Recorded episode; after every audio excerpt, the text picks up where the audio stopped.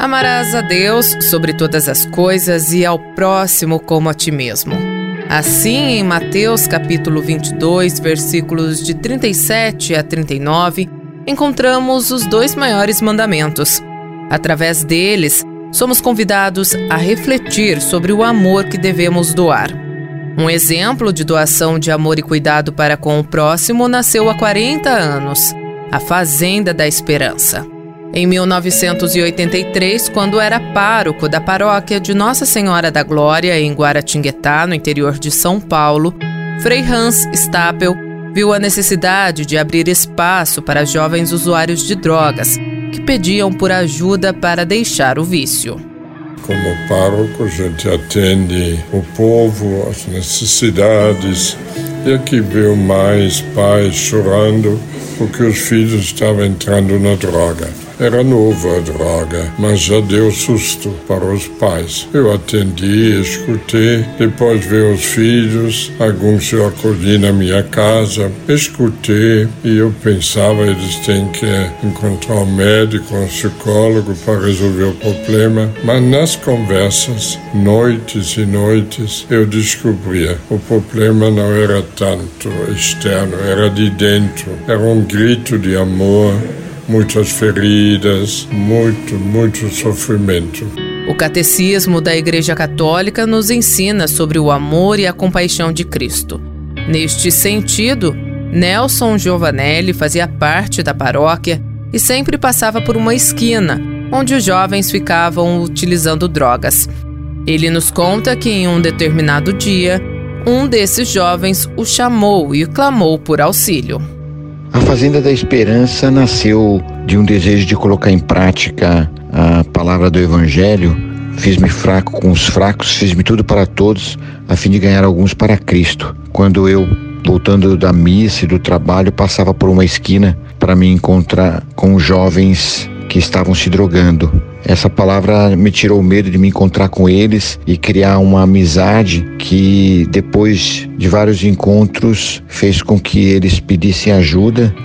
Em particular, um deles, quando me disse que sozinho não ia conseguir e que precisava de alguém que pudesse acompanhá-lo 24 horas. Eu logo entendi que eu não poderia ser essa pessoa a não ser aquele que me levou até lá, que era o Jesus. Ele aceitou o meu convite de participar na paróquia, na missa com o Frei Hans, e dessa experiência dele junto conosco participar da Eucaristia, escutar a palavra e colocar em prática, arrastou os outros colegas daquela boca de fumo onde ele se encontrava e, e começou dessa maneira muito simples, nos encontrando na missa com o Frei Hans, depois indo em casa, e depois surgiu a ideia de da gente constituir uma comunidade. O trabalho que começou pequeno, num simples gesto de amparo, foi se expandindo e se fortalecendo. Hoje, a Fazenda da Esperança está presente em diversos estados e países, como ressalta Frei Hans Stapel.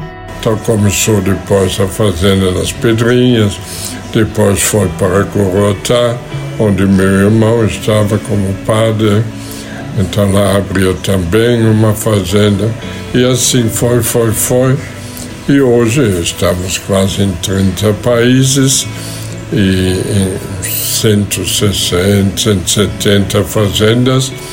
No Brasil está em todos os estados, 106. Sempre muda, eu nem sei bem quanto é exato, porque as regiões abrem, tá? Então e não para de crescer. O atual presidente da Fazenda da Esperança, Padre Luiz Menezes, que está há pouco mais de 30 anos atuando no local, relata que o trabalho com jovens acolhidos trouxe novo significado à sua vida. Orientado pelo padre da minha paróquia lá de Sergipe, em Lagarto, e aí me encaminhou eu mais outro colega, que hoje também é o Padre Anderson, para fazer a experiência de voluntariado durante um ano e depois voltar para a Diocese e continuar os estudos. Mas aí esse ano mudou nossa história. Que a gente veio para cá, nos envolvemos. Ele começou uma fazenda lá em Sergipe, que foi a terceira fazenda da esperança masculina, né?